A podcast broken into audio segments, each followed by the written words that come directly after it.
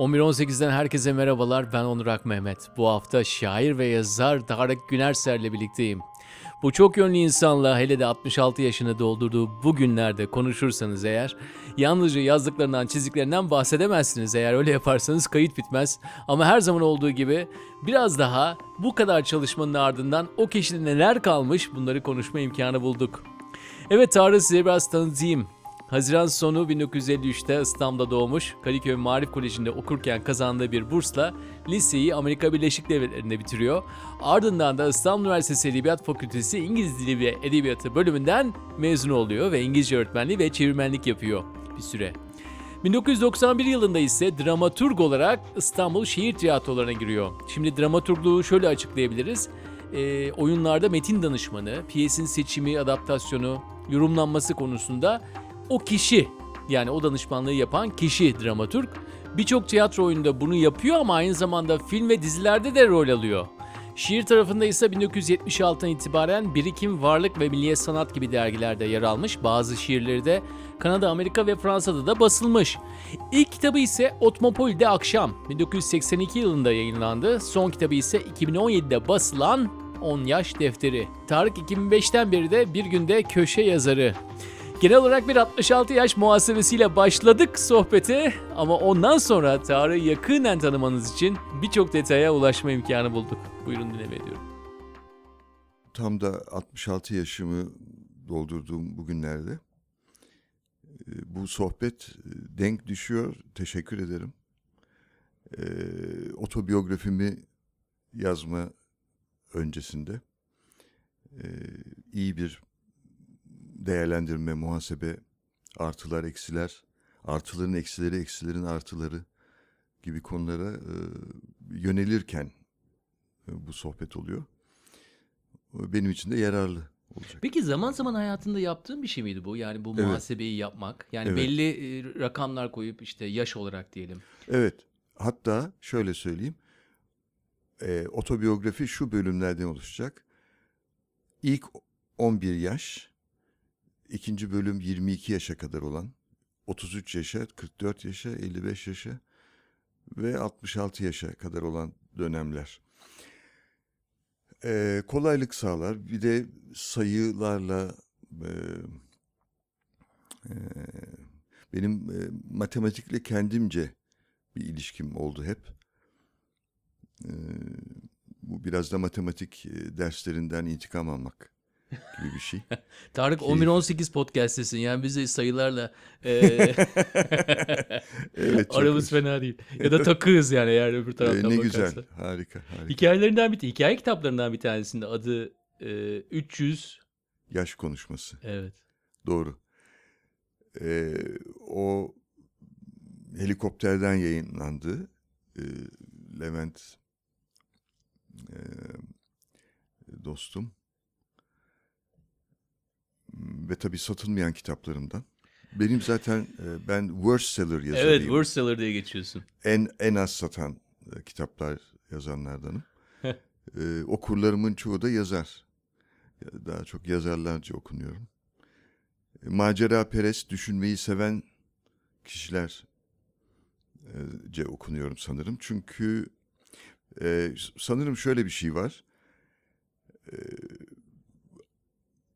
Birçok yazarın, şairin e, okurları o adları gördüğünde nasıl bir şeyle karşılaşacaklarını tahmin edebilirler. Ama benim adımı gören biri acaba bu sefer ne yaptı diye sanırım merak eder. Ee, okurum denebilecek bir kişi ise. Bu sürpriz faktörü hoşuma gidiyor. Ee, o bakımdan da alışılmış kalıplar içinde okuma ya e, alışkın e, okurların yazarı değilim. Ee, öncelikle kendim için yazarım. Ee, çünkü her yazış bir maceradır. Ne yazacağımı tam bilsem de yazmam zaten. Sıkılırım çünkü. Ee, dolayısıyla e, e, bir de e, sürekli yazdığımı söyleyebilirim. E, zihin 7-24 işleyen bir şey. Türkçe'de İngilizce'deki work fiilini yanlış olarak çalışma her yere çalışma fiilini koyma hastalığı yaygınlaştı. Oysa işlemek diye bir fiilimiz var. Ee, ben onda kararlıyım, ısrarlıyım. Ee, zihin 7-24 işliyor. Uykuda da çünkü. Ee, o bakımdan e, benim özel yazma zamanlarım yok. Sürekli yazıyorum. Sürekli okuma, hayatı okuma.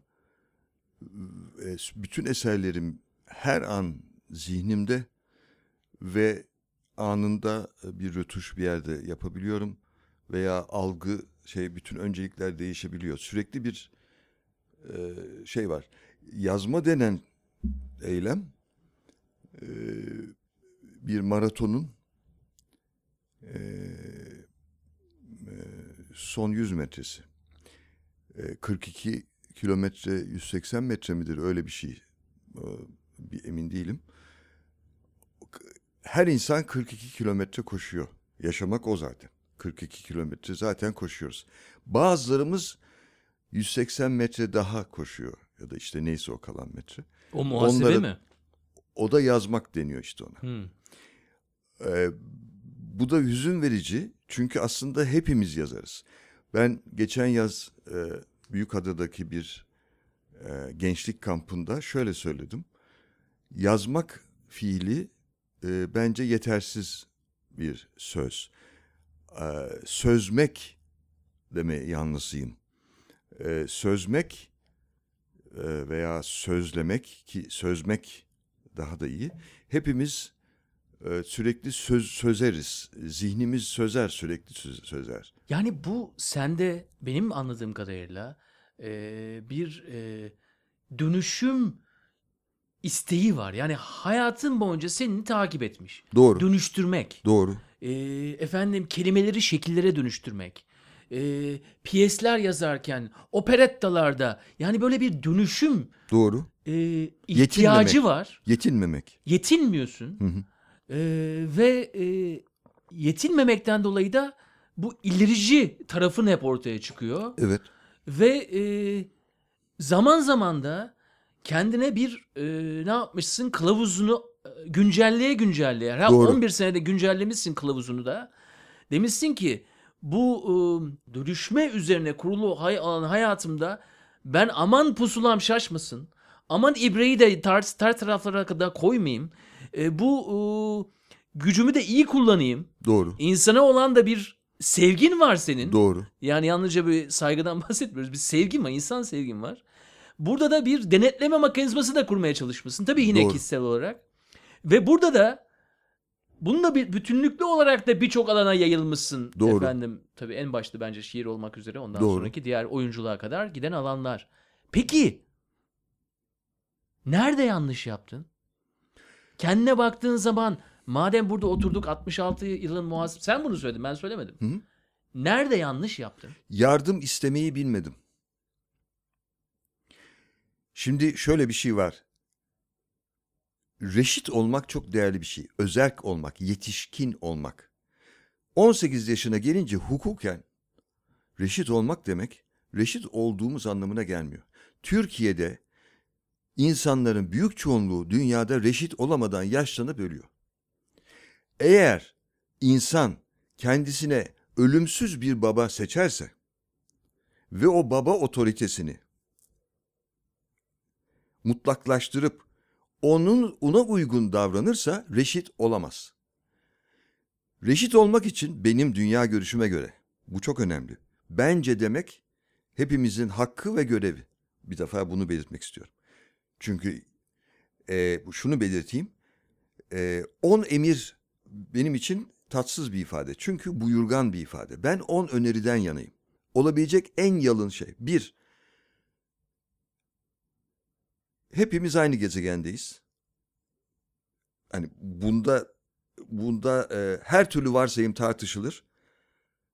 Ama bu tartışma nasıl tartış? Yani bu te- yani bu tespit yani.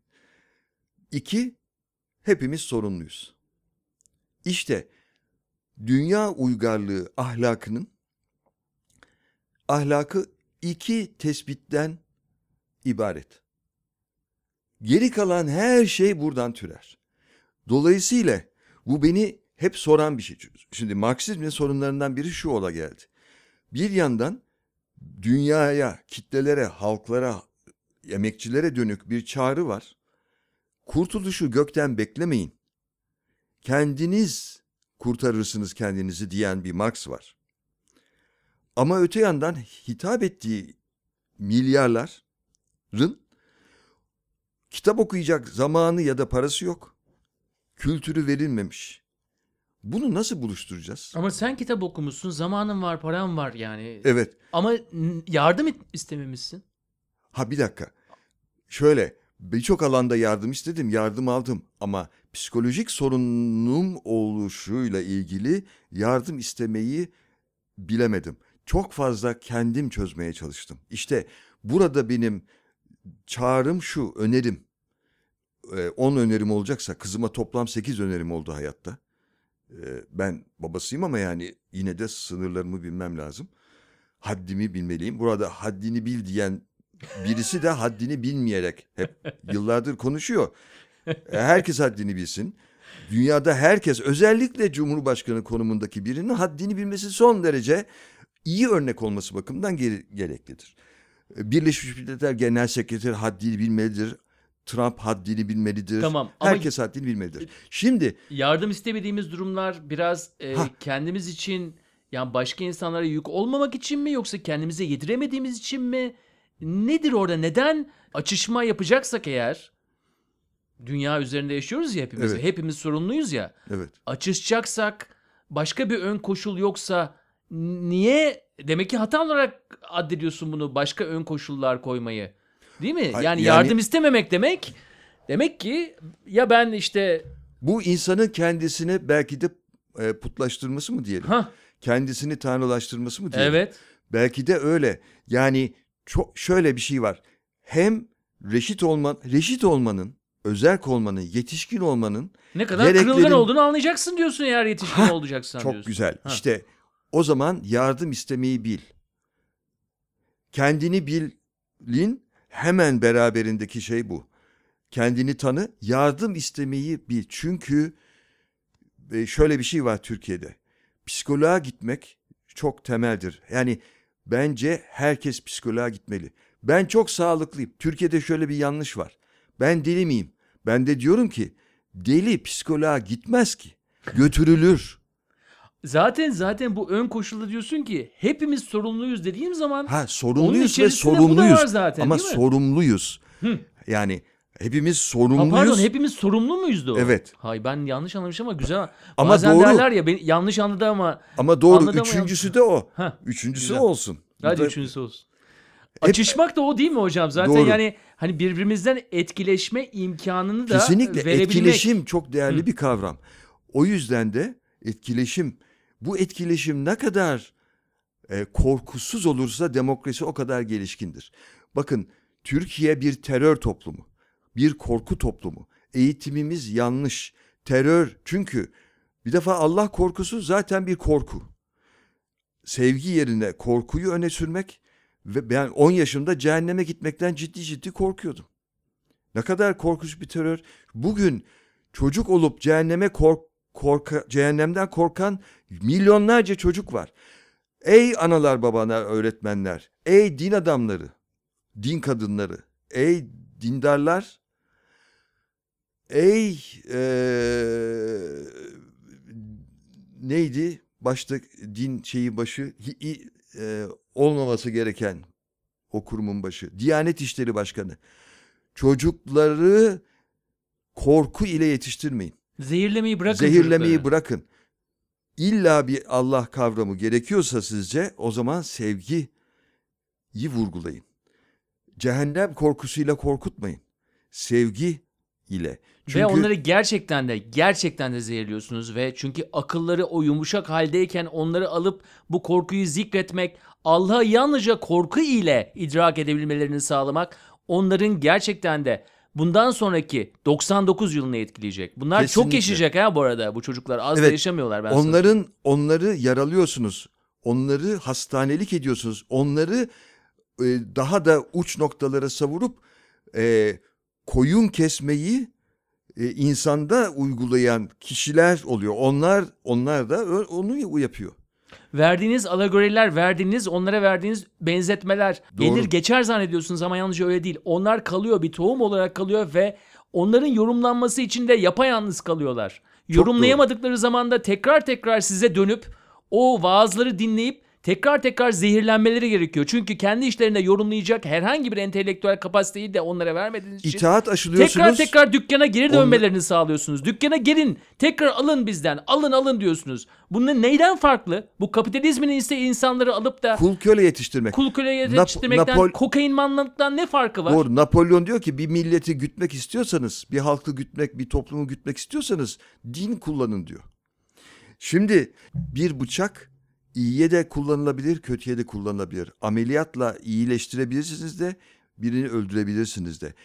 Bir inanç da e, bir tanrı varsayımı diyelim. Yaratıcı ve işte insana özgürlük tanıyan ve hatta kendisini çok sınırlandıran ya da işte bir takım şeyler. Tutun ki buna inanma alışkanlığı var. Peki ama bu öyle bir korku olmadan da olabilir. E, bunun e, Mevlana versiyonu var, Yunus Emre versiyonu. Yunus Emre'yi sansür etmiş bir zihniyet iktidarda Türkiye'de. Bir dakika bu çok ciddi bir şey. Yunus Emre'yi sansür edenler sorumludur, suçludur ve Türkiye bu korkuyu, bu sansürü aşabilmelidir. Unutmayalım. Ee, o bakımdan e, şöyle bir şey var. Türkiye e, gericiliğe, Türkiye'de muhafazakarlık değil iktidarda olan. Bir dakika, gericilik çok önemli. 200 yıl öncesini özleyip talep eden birileri muhafazakar değildir, gericidir. Muhafazakar 1980'lerle hadi diyelim sınırlı. Hadi 90'larla. E, Kürt yoktur diyen eski tip e, Türk milliyetçileri muhafazakardır. Ve hatta bu saatten sonra artık onlar da gericidir. İnsanların kendilerini nasıl nitelendirdiği kendi, o insanlara aittir. Önemli olan şu. Biz birlikte huzur içinde yaşamak istiyor muyuz? Saygıyla karşılıklı. Güzel. Ee, ondan sonra bütün dünyada. Ama demek istediğim şu. Enternasyonalizm de aşılmalı. Yani dünyadaşlık gerekiyor. Peki sen e, o 33-34 yaşında 80 sonrası e, Aramco'da çalışırken Evet. İngilizce öğretmen olarak ki ailenden de ayrıydın. Değil mi? İlk Ailenin yıl yanı- evet çok acı İlk çekerek. başta ayrıydın sonra yanına geldiler. Ee, çok zor günlerdi herhalde değil mi? Ülkenden Hmm. ayrı olarak bunu yapmak orada. Çok. İlk yıl özellikle Nasıl bir ilk, nasıl bir yıldı o? Yani çünkü hayatında ben görüyorum senin bazı yıllar var. doğru. İşte bir tanesi nedir? Lise sonu Amerika'da okuman. Doğru. E, düşünsene yani 17 yaşında bir çocuğu alıyorsun. 17-18 yaşında Wisconsin'daki 30 eksi 35 derecedeki yere koyuyorsun. Evet. Çok büyük bir fırsat olarak addedilebilir bu tabii. Doğru. Yani İngilizce bilgini de e, pekiştirdi zaten bambaşka yere getirdi. O başka ama o bir yıl. Şimdi seni e, 84'te Suudi, Arabist- Suudi Arabistan'da düşünüyorum. O bir yıl. Yapayalnızsın orada. Dört yıl. Ha, yani ailenin gelmesi zaten 82, 86. 82-86. O ilk yıl anlatsana nasıl bir şok oldu senin için? Ee, bir kere Anekdotal tarafa geçelim çünkü olur. Biraz var. çok e, Bir de bu anları da yazdın yani bunları yazdın. Doğru ve kitaplaştın. 12 yıl yayınlanmadı o. Reddedildi. Nasıl yani? Ee, bir yayın evi bu ne tam anı ne tam bilimsel dedi. İyi bu da böyle bir şey dedim. Ya nasıl benim yazdığım şiirlerin bazıları şiir sayılmıyorsa. ve ben Nükteli taraflar da vardı herhalde değil mi yani onu yani bir sürü şey var. Ha. Ee, Nasıl bir yıldı abi o ilk yıl? Ee, şöyle bir kere niye gittim? Şöyle 1979'da eşimin green card olmasına rağmen e, ve faşistler işte ölümle tehdit etmiş olmasına rağmen sosyalist bir şair olarak Birikim dergisinde şiirlerim yayınlanmıştı. Yir- e, 26 yaşında. Türkiye'yi o o, e, o o iç çatışma ve saldırılar e, döneminde ben Türkiye'yi bırakıp Amerika'ya gitmeyi reddettim. Niye?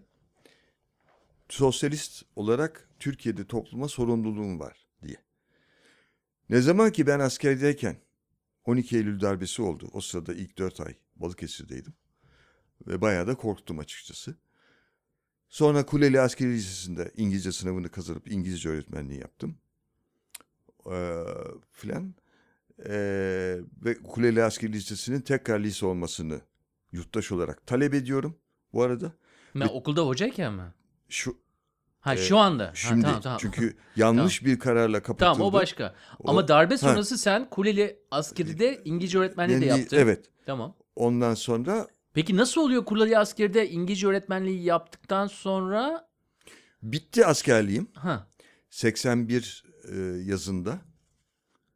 Sonra bir dershanede yine İngilizce dersi verdim. Sonra da o ağır e, baskı ortamında e, Suudi Arabistan'da İngilizce öğretmeni aranıyor. Gördüm Arabistan'a gideceğim dedim. Dolayısıyla 79'da Amerika'ya gitmeyi reddettim. 82'de Suudi Arabistan'a gittim. Bu da 12 Eylül şey. E, ve çünkü Arabistan'a gitmek kiradan kurtulmaya yardımcı olacaktı. Ben yazmaya zaman ayırmak istiyordum.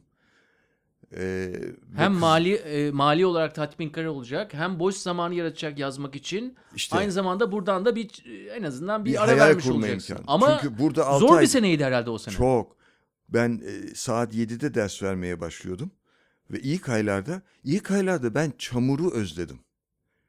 Çamur olamıyordu. Bakın çamuru özleyeceğim hiç aklıma gelmezdi. Çamur yoktu ki, toprak yok çünkü. Kum var, asfalt var. Ee, ee, ve bir gün saat 7'de artık kızıma, kızım da 2 yaşındaydı, iki buçuk yaşında. Kızıma özellikle özlemim öyle büyüdü ki saat 7'de, sabah 7'de ders vermeye başlıyorduk. Ee, ve 4'e kadar ben 2 saatte ek ders alıyordum daha fazla kazanabilmek için. Saat akşam e, 6'ya kadar çalışıyordum. Sabah 7'den akşam 6'ya kadar. Ee, hüngür hüngür ağlamaya başladım öğrencilerin önünde. Kendimi tutamayıp. Çok üzüldüler. Ben öğrencilerimi çok sevdim. Suudları çok sevdim. Türkiye'de de arzularımdan biri bir e, Suudi Arabistan Türkiye Kültür e, Derneği kurulması. Ağlamanın nedeni özlem miydi? Özlem. Yurt özlemi, aile özlemi. E, evet her ikisi de. E, ve e, eşime 10 sayfalık bir mektup yazdım. Da artık daha fazla tahammül edemiyorum. İstifa edip geleceğim. Füsuncuğum da her zamanki dirayetiyle bana biz de özledik ama burada durum çok kötü. Geldikten bir ay sonra pişman olursun özlem geçince. Dayan biz yanına geleceğiz. Bu ilk yılı geçirelim dedi. Ve devam ettim ama şöyle bir psikolojik takvim yapmıştım öğretmenler odasında. Ona psikolojik takvim diyordum. Mesela Eylül'deyken önümde Ekim, Haziran, Temmuz vardı. Çünkü ailem gelemezse, izin çıkmazsa Haziran sonu Türkiye'ye gelecektim. Tatile bir aylığına. Dolayısıyla Kasım geldiğinde önümde Kasım, Aralık, Haziran vardı. Aradaki ayları makaslıyordum. Baktığımda önümde topu topu 2-3 ay görüyordum. Buna psikolojik takvim dedim. Ee, orada çok şey öğrendim. Ee, çok değiştim, geliştim. Suud e, yaşlı öğrencilerimden de çok şey öğrendim 60 yaşlarında olan. o zaman yaşlı sandığım diyeyim şimdi 66 yaşındayım. Ee, Suudların başka bir tarih, başka bir şey. Ve ben e, Türkiye ile Suudi Arabistan arasında ticari ilişkiler var. Bir şekilde dini ilişkiler var. E, diplomatik ilişkiler var. Fakat e, sanat ilişkisi yok. Kültür ilişkisi o anlamda yok. Olması lazım. E, yani e, benim PEN Uluslararası PEN Yönetim Kurulu'na seçilince Tokyo'da 2010'da e, yapmak istediğim şeylerden biri de bir Orta Doğu platformu PEN network'ü, ağı oluşmasına katkıydı. Ben 1986'da Türkiye'ye dönerken 4 yıl çalışmış olarak iki şey belirdi aklımda. Bir, gericiler Türkiye Cumhuriyeti'ni imha etmek üzere geliyor. Aman. Bir, iki, e, layık demokratik Orta Doğu sloganı belirdi zihnimde benim. Türkiye'de, Orta Doğu'da çözüm gökten inmez. Gökten bombalar düşüyor.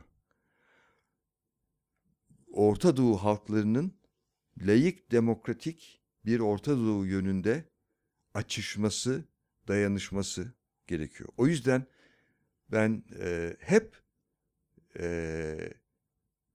e, eleştirel, dostane eleştirellik. Öz eleştirel e, gelişme. Öz eleştirisiz eleştiri eleştiri değildi zaten. Benim özdeyişlerimden biri. Evet. O aforizmalar zaten yani e, zamanından önce diyelim ben sana. Çünkü sen aforizma yazmak için aforizma yazmışsın. Evet, gençken başladı. Gençken başlamışsın. E, şimdi internette çok popüler zaten bunlar. E, Evet, hatta Ha. şey e, e, tweet Twitter ortaya çıktığında Evet. Bir Gün Gazetesi'ndeki yayıncı arkadaşlar gülüp tweet e, bu tweet atma Twitter meselesini Tarık Günersel herhalde fikrini şey yaptı kısacık kısacık. Ben mümkün olduğu kadar kısa yazmaya 20 yaşımda karar verdim. Dedim ki bakın 1973'te 74'te temel şeyler. Hı. Dedim ki okunacak şey çoğalıyor. Evet. Kısa yazabilen kazanır. Evet. Ve günün birinde Türkiye'de edebiyatta yelpazenin bir ucunda Yaşar Kemal olacak. Genellikle hacımlı yazıyor. Öbür ucunda da ben. en kısa. Ee, Vallahi senden kısa yazan birisiyle geçen gün röportaj yaptım. Seni tanıştırmam lazım. Öyle mi? E, Tayfun Polat diye bir arkadaşımız çok tatlı. E, kitabını sana vereyim. Ee, güzel. E, Ee, nano öyküleri Ama- nano, var. nano. Ha, ben okudum onu çok hoş. Ama nano öyküler benim de var. Tabii hocam Ee, yani sen şimdi e, ama bu- şunu söyleyeyim yani e, aforizmaları e, birçok aforizman var. Aforizma için aforizma ama gerçekten güzel laflar bunlar. Hangisi en fazla aklında kalıyor yazdıkların arasında? Der misin ki ya Onur bir tanesi hani bunları yazdım aforizma olarak yazdıklarından bahsediyorum. Evet. Diğer işlerinden değil de hani bir tanesi daha ön plana çıkıyor desem mesela şu Çok andaki zor. önümüzdeki başlıkta hani bir tanesini illa rasyonel süreçten geçip bir tanesini en iyi olarak seç istemiyorum ama bir tanesi aklına geliyor mu şu anda? Ama esprili bir şey olsun. Ha tabii güzel. Ee, kuyruk- Aforizma öyle olmalı lazım. Kuyruksuz olmamız ifade imkanlarımız açısından hüzün verici. Yani keşke kuyruklu olaydık. O zaman ne muhteşem olurdu. Beden dilimiz çok daha keyifli kullanmaz mıydık? Abi hep aynı şeyi söylüyorsun. Ne kadar hoşuma gidiyor. Yani daha fazla potansiyelimiz var. Siz bunun üzerine oturuyor. Hepimiz bunun üzerine oturuyoruz ama oturduğunuz zenginliğin farkında mısın diyorsun. Bravo. İşte bu aynı bu ve bunu Nietzsche de Zerdüştü'ne söyletiyor. Diyor ki e, e, Nietzsche'nin Zerdüştü e, Zerdüştü maymunu diyen kendine birine diyor ki sen niye kızıyorsun? Seni dinlemedikleri için kızıyorsun. O insanlara ben de kızıyorum ama beni dinlemedikleri için değil. Potansiyellerini yeterince kullanmadıkları için. Aa, aynı gerekçe. Yani e, yani Kişisel seviyede de böyle, toplumsal seviyede de evet. böyle. Öyle ve ben e, aptallığımı ha şöyle bir şey var bir başkası kimsenin aptallığıyla uğraşamam kendiminki yetiyor. Yani Bu da bir aforizma. Evet. Evet. bunu da seviyoruz. e, ş- e, Bu ne demek? Yani ilk önce kendine bak mı yoksa tabii tabii yani diğerlerinin aptallığı içerisinde kaybolma mı? yani ben kimse yani ben kim oluyorum ki? Hı hı. E, şimdi zaten benim e, işte o, o oluşmak adlı kitabım önerilebilir. E, şey edinilebilir, okunulabilir, okunabilir pardon. Herkes Ee, kendi oluş- hayatının merkezindedir. Kimse hayatın merkezinde değildir. Ha, evet. Herkes kendi hayatının merkezi, hiç kimse hayatın merkezi değil. Hiç kimse hayatın merkezi değil. Ee, şimdi ee, Bunlar O- hangi ortamlarda geliyor abi sana? Yani her Mesela an her 92 yerde olabilir. e, bunlar e, sen diyorsun ya ben kendime belli bir alan ayırmıyorum, belli bir saatte yazmıyorum. Bu tür e, şu anda Twitter'da e, hepimizin hayatında olan şeyler sen bunu 25-30 yıl önce kitaplaştırmış bir insansın. Evet. E, hangi ortamlarda gelirdi bunlar? Yani illa vapurda e, gidip gelirken güvertede oturduğun zaman mı bunlar? Her yoksa- yerde her zaman olabilir. Ve yazar mıydın bunları? Evet. Defterim falan. Anında mı yazar? Geldiği anda mı yazardın? Evet. Yanımda defter Hı. taşırdım falan. Şimdi mesela e, e, Türkiye'deki bu yeni İstanbul seçimiyle ilgili benim cümlem de Hı. şu Twitter'daki cümlem. Sonuçlandıktan sonraki cümle Evet. mi? Ha duymak istiyorum. e, küfürbazlık kaybetti, yurttaşlık kazandı. Bu bence yalın, hani kimseyi rencide etmeyecek, aynı zamanda kavramlara dönük düşünürsek küfürbazlık kaybetti, yurttaşlık kazandı. Yani bu ifade bu işe yarıyorsa kullanılır. Hı hı. İşte oluşmak kitabı ile ilgili olarak ki daha sonra e, benim torunuma mektup, torunlara mektup olabilir o. E, çağrı da benim şu. Orada şey var. Sen de alıntılar ve kendi fikirlerine kendi kılavuzunu yaz. Kılavuzum kendim için kılavuz. Benim ne haddime başkası için kılavuz yazmak. Ama okuyana yarıyorsa ne güzel. O da alsın o fikirlerden hoşuna gittiklerini ve başka fikirleri ve kendi aklına gelene kendi kılavuzunu oluştursun. Biz hazır lop işte bu kılavuz buna itaat et ile yaşayamayız. Bizim bedenlerimizde başka hayatlar yaşanıyor. Ölen biziz bari yaşayan da biz olalım. Yazık ya. Öleceğiz. Bu zaman biz yaşayalım. Bizim bedenlerimizi niye işgal ettiriyoruz? Çünkü zihin işgali, beden işgalidir, hayat işgalidir.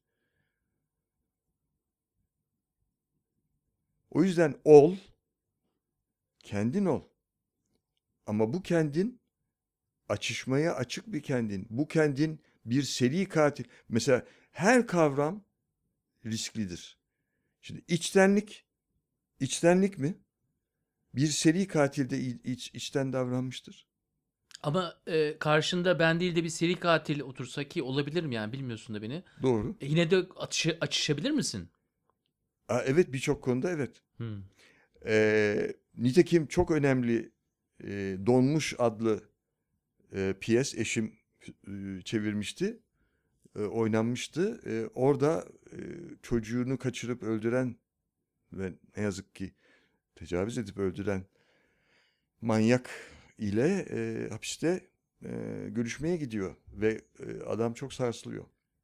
Peki orada bu birbirimizin en çiğ tarafları da e, ortada masada olduğu zaman bundan nasıl olacak da etkilenmeden hala iletişime devam edebileceğiz? Nasıl Belki olacak bunu- da yargılamadan hala burada olabileceğiz, açışmaya devam edebileceğiz? Belki bunu e, biraz şey yapmak mümkün. Benim e, yuvarlak masa önerim var. Yani birkaç öneri. Nedir?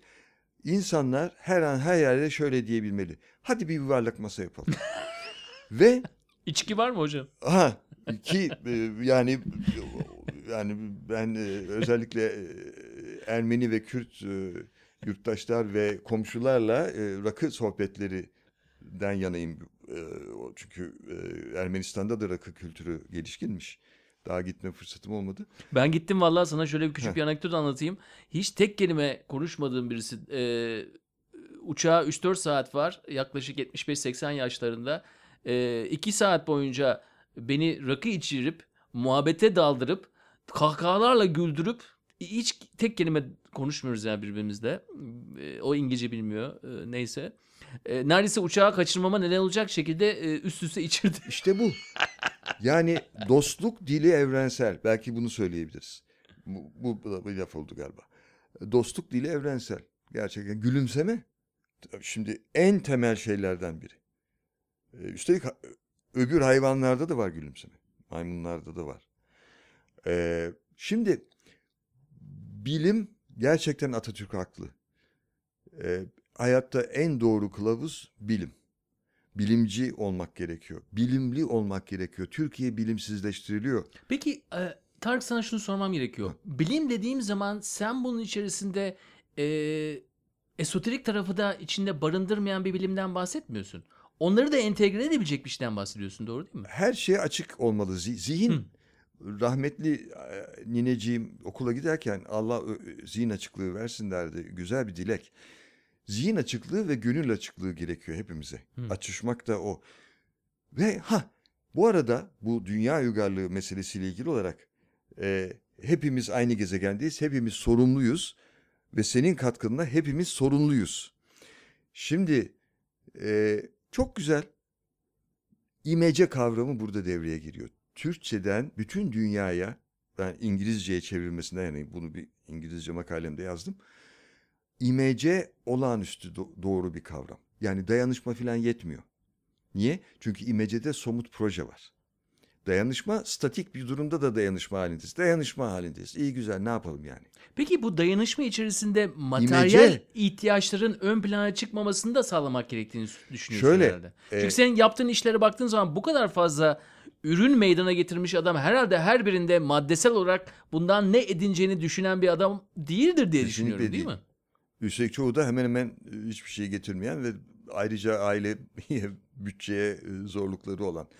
Ama şu var, işte bu açıdan ahlaki bir e, biraz belki e, kendini sorumlu sayma diyelim. Hani bir de şu var, dünyada hiçbir zaman bilge olmamıştır. Dünyada hiçbir zaman bilge olmamıştır, bilge yoktur. Bu benim e, yaklaşımım. Bilgelik anları olur. Bilgelik anları ama bütün canlılarda olur. Bir de o var, sadece insanlarda değil. İşte bitkiler arası iletişim olduğunu öğreniyoruz. İşte e, top e, köklerinde e, e, saldırıya uğrayan bir ağacın başka ağaca mesaj iletişini toprakta ve öbür ağacın da korunma mekanizması geliştirdiğini öğreniyoruz. Bir dakika bitkiler düzeyinde bir bilgelik ve iletişim ve açışma öğreniyoruz. İşte bu durumda o zaman bilgelik e, doğada sandığımızdan yaygın. Bizde de olabilen ve bakarsan bağ olur, bakmazsan dağ olur. Dağlara da saygıyla söylüyorum. Hepimizde de bilgelik anları var. Buna sahip çıkalım. O yüzden diyorum ki sözmek işte Büyükada'da onu söyledim gençlere. Yazar olmak değil mesele. Sözeriz zaten hepimiz sözeriz. Sözer bir başka anlamı söz vermek anlamındaymış. Ee, sözünün eri vesaire de orada. Ama sözmek hepimiz her an söz üretiyoruz. Söz salgılı, salgılıyoruz. İşte bunu dışsallaştırdığınız anda söz zihindeyken hepimiz zaten sözüyoruz. İki, konuştuğumuzda veya el işareti yaptığımızda, işaret dili kullandığımız veya artık yaşasın teknoloji, yaşasın bilim şey olduğunda eee Teknoloji sağ olsun artık Heh, başka ya- şekillerde zihnimiz, de. Hı. zihnimiz otomatikman ekrana kelime olarak geçebilecek. Bu noktaya da dışsallaştırma. Çok güzel. Derken bunu kalemle ve derken de klavye veya sözlü olarak işte e, artık yazabiliyoruz, ifade edebiliyoruz. Ve o zaman şu var, kendinize haksızlık etmeyin. Hayat tecrübenizi yazın. Size acı veren şeyleri yazın. İyi, hiç kimse kötü, iyi yazmak zorunda değil. Ee, kötü yazmaktan korkmayın, çuvallamaktan korkmayın, saçmalamaktan korkmayın. Korkular gelişmeyi engeller. Tadını çıkarın. Saçmalamanın tadını çıkarın. Ben evde çok sulu espriler de yaparım. Eşim de bazen sıkılır. Ona derim ki bak 100 tane saçmalayacaksın ki bir tane iyi bir şey çıksın. Ne var? Bir de ben bu- burada aramızda e, böyle bir espri yapamayacaksam nerede yapacağım? Yani. Dolayısıyla hepimiz özgürleşebiliriz. Hepimiz çok daha gelişebiliriz. Sınırsızız. Sevgili izleyiciler, dinleyiciler, siz de sınırsızsınız. Yapabileceğiniz çok şey var. Amerikalı bir filozof şöyle demiş. Hiç kimse her şeyi yapamaz ama herkes hemen bir şey yapabilir. İşte siz de hemen bir şey yapabilirsiniz. Birisine telefon açıp özür dileyebilirsiniz. Ee, bi- birisine ya ben hata ettiysek, e, sürçülisan eylediysek affola. Ee, hepimizin insan yani buna bayramlar bakın İslam'da bu bayramlarda büyükleri ziyaret arama ve af dileme, bağışlama önemli bir şeydir. Yani buna sahip çıkmak lazım. Onu dünya kültürüne nasıl entegre edebiliriz? Şöyle 21 Eylül artık 1 Eylül değil 21 Eylül Dünya Barış Günü, Uluslararası Barış Günü.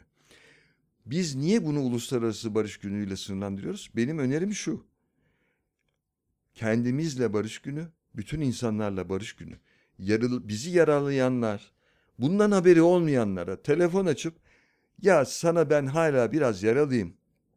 Belki senin farkında bile değilsin. Bunu da istemek, taşımak istemiyorum. Geride bırakalım. Geride bırak. Ah, çok özür dilerim ya. Yani İslam'da bayramlara aktarılan bu işlevi biz 21 Eylül'e aktarsak da o zaman çünkü nasıl oluyor da barış komitesinde olan insanlar birbirine kırılabiliyor, birbirine kızabiliyor. Bir dakika ya. O taraflara dair sende bir şey alayım ya. Eleştiri alayım. Öz eleştiri alayım. Yo ben Nasıl nasıl gitti abi onlar? Bir sürü insanla e, hani kavgalar, e, Ben küskünlükler olmadı mı? ben yani hiç ömrümde hiç kavga etmedim. hı, hiç mi? Hiç. Gerçekten. E, Ama ancak kırıldığın oldu birçok kere. kırıldığım oldu. Hı. Saldırıya uğradığım oldu. Hı hı. Bunu Başkası da anlayamadım. za- Hı hı. Anlayamadın bunu. Ha, benim öyle bir eksiğim var. Anneciğimin e, akvaryum ortamında yetiştiğim için e, ben çatışmayı anlayamam. Hayattaki büyük acılı acı kaynaklarından biri olmuştur. Çatışmak benim dünyamda olamıyor. Onu tercüme etmem gerekiyor kendi dünyama. Peki yani shutdown moda mı geçiyorsun o zaman? Kapatıyor musun sistemi yani E, etrafında? anlamaya çat- çalışıyorum. Ha. Ama işin içerisine giremiyorsun, çatışamıyorsun. Çatışamıyorum. Ben şimdi seninle olan 11'deki randevuma yetişmek için e, trafikte 5 kere çatıştım. Hayır. Ha, ben e, yani benim sarı ve kırmızı çizgilerim çok geç oluştu. Yani e, ben e, kızmayı yeni yeni öğrenmeye ve şimdi kızıyorum. Mesela geçenlerde bir gün kızdım ve bunu eşime dedim ki şu anda kızdım dedim. Mesela Neydi bunu- hocam hatırlıyor musun? Çok özel değilse Çok söylesene. basit. Yani o anda işte daha önce yapılıp benim önerdiğim bir şey vardı. Olmadı. O bir şeye yol açtı filan. Ee, ama ben, benim zihnimde negatif sıfatlardan kaçınma o kadar yaygınmış ki duygularımı adlandırmakta çok geç kaldım. Hmm. Yani şu mesela geçen yıl e şu anda kızgınım dedim yani. Peki ben bu kızgınlığı hissetmeme rağmen niye böyle adlandırmaktan kaçınıyordum? Tarihte bir tane İsa yeter yani. yani bir gülelim. Nietzsche diyor ki Nietzsche'nin Zerdüştü kendine gülmekle başla diyor. Kendine bir gül. Ben de kendime o çok gülerim.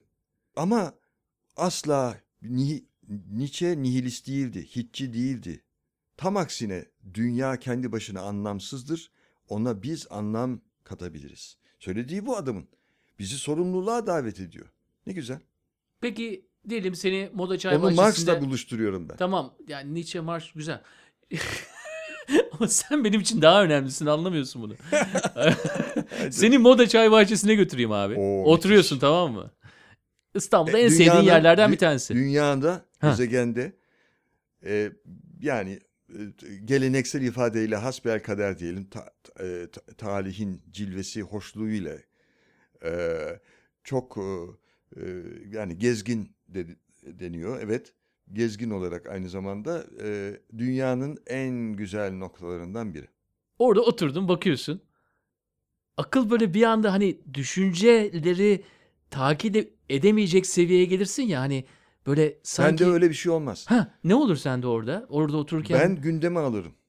orada da mı çalışıyorsun? Ne Evet yapıyorsun? evet. Bunu hatta şöyle bir aforizmam da şöyle. Ha. Bıktım planlamaktan kendimi. İki dakika hayal kurayım şimdi.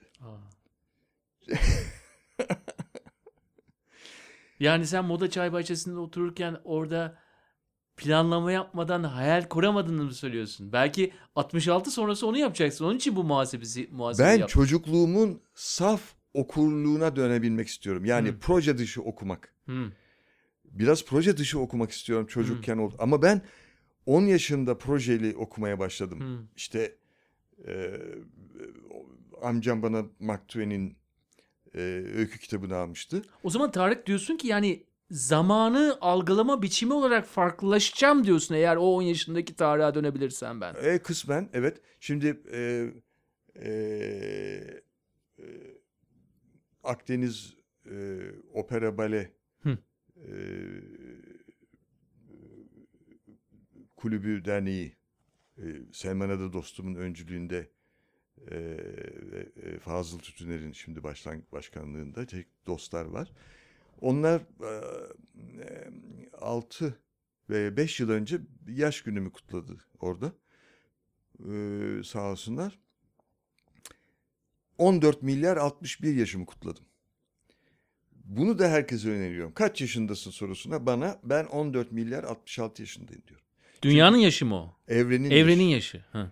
Evrenimizin yazı yaşı 18 milyar e, 758 milyon bir şey geliyor. Hı. Bizim oluşmamız ey sevgili seyirci, sevgili dünyadaş, evrendeş. e, yuvarlak hesap 14 milyar 15, 14 milyar 85 yaşındasın sen de bugün. Öyle düşününce birdenbire şey, dolayısıyla ben otobiyografimin ilk bölümü bir evrenin doğuşuyla başlayacak zaten benim özgeçmişim. Ee, evrenin oluşumuyla başlıyor. Öncesinde bilmiyoruz tabii. Orayı ilk istiyorum. Vallahi bu koltuğa çok yakıştın. Çok teşekkür ederim Taksim'e geldiğin için ve benimle açıştığın için diyelim. Çok teşekkür ederim. Bir gün de ben seninle sohbet edeyim. Böyle. Olur. Zamanı yeri sen söyle. Belki moda çay bahçesinde yaparız. Vallahi uyar. Sevgili dünyadaşlar, izleyiciler, e, hayatınızı çok daha zengin, keyifli yaşayabilirsiniz. Kendinize gereksiz şeyler üstlenmeyin. Gerekli sorumluluklar mümkün olduğu kadar gündeminizi siz belirleyin. Zamanınıza daha çok sahip çıkın. Öldüğünüz zaman siz öleceksiniz. Başka dünya muhtemelen yok. Öyle bir ödül ceza muhtemelen yok. Kendinizi ben en zor zamanlarımda vicdanen nasıl gece uyuyabilirim, ne hangi adım atarsam kendime daha iyi hesap verebilirim. Ve sonuç olarak hepimiz e, ölümlüyüz. Bunu kabul etmek önemli. İki şey bence reşit olmak için çok önemli. Bir, e, ölüm son. Sonrası belki ruhum buna gider bu ya da yeniden doğuş falan. Bu tür varsayımlarım yok. Gerek duymuyorum. Hayat yeterince zengin, ilginç. O yüzden de çok değerli. Her an e, ve e, hesap vereceğimde önce kendim ve hemen yakınlarım var. E, ve bence ne güzel şey ölmeden önce 30 saniye düşünme fırsatımız olursa evet ben seçmediğim şartlarda seçmediğim büyük öze kendim olarak yüzde 51 eh iyi denebilecek ufak tefek katkılarım olabildi deyip öyle ölmek. Ve iyi anılmak. Biz hiçbirimiz bunu bilemeyeceğiz ama eee, e, iyi anılası diye bir dilek geldi. İyi anılalım, iyi anılın. İyi izler bırakalım. İzlerle geldik, izlerle gideriz. —